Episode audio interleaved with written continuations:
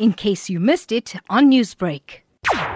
We've made a huge transformation to the park. A group of the residents that now formed a committee went all out and we've cut the grass, we've repaired swings that were not operational for a long time. Not only repaired it, we repainted it just so that we can have a safe environment for our kids. We've reinstated poles We've created a new garden in the place as well. There's a lot that we have done to enhance the place.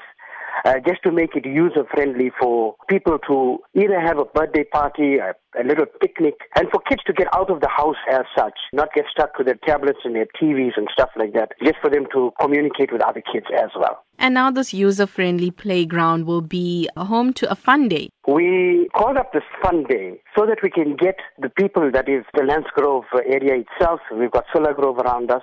We've got Stern Grove. We've got Hammerwood, which is close to us, and we've got Card Grove. So these are the core areas that we're targeting. And this fun day is to bring people together, first and foremost, so that you know your neighbor or your neighbors. The fun day itself has got a good four or five hours of good fun. We've got live music. We've got fun and games. We've got cricket, soccer. We've got thunee competitions.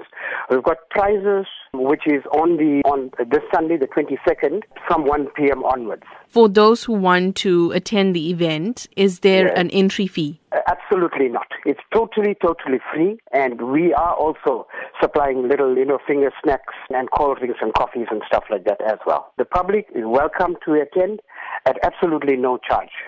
Newsbreak, Lotus FM, powered by SABC News.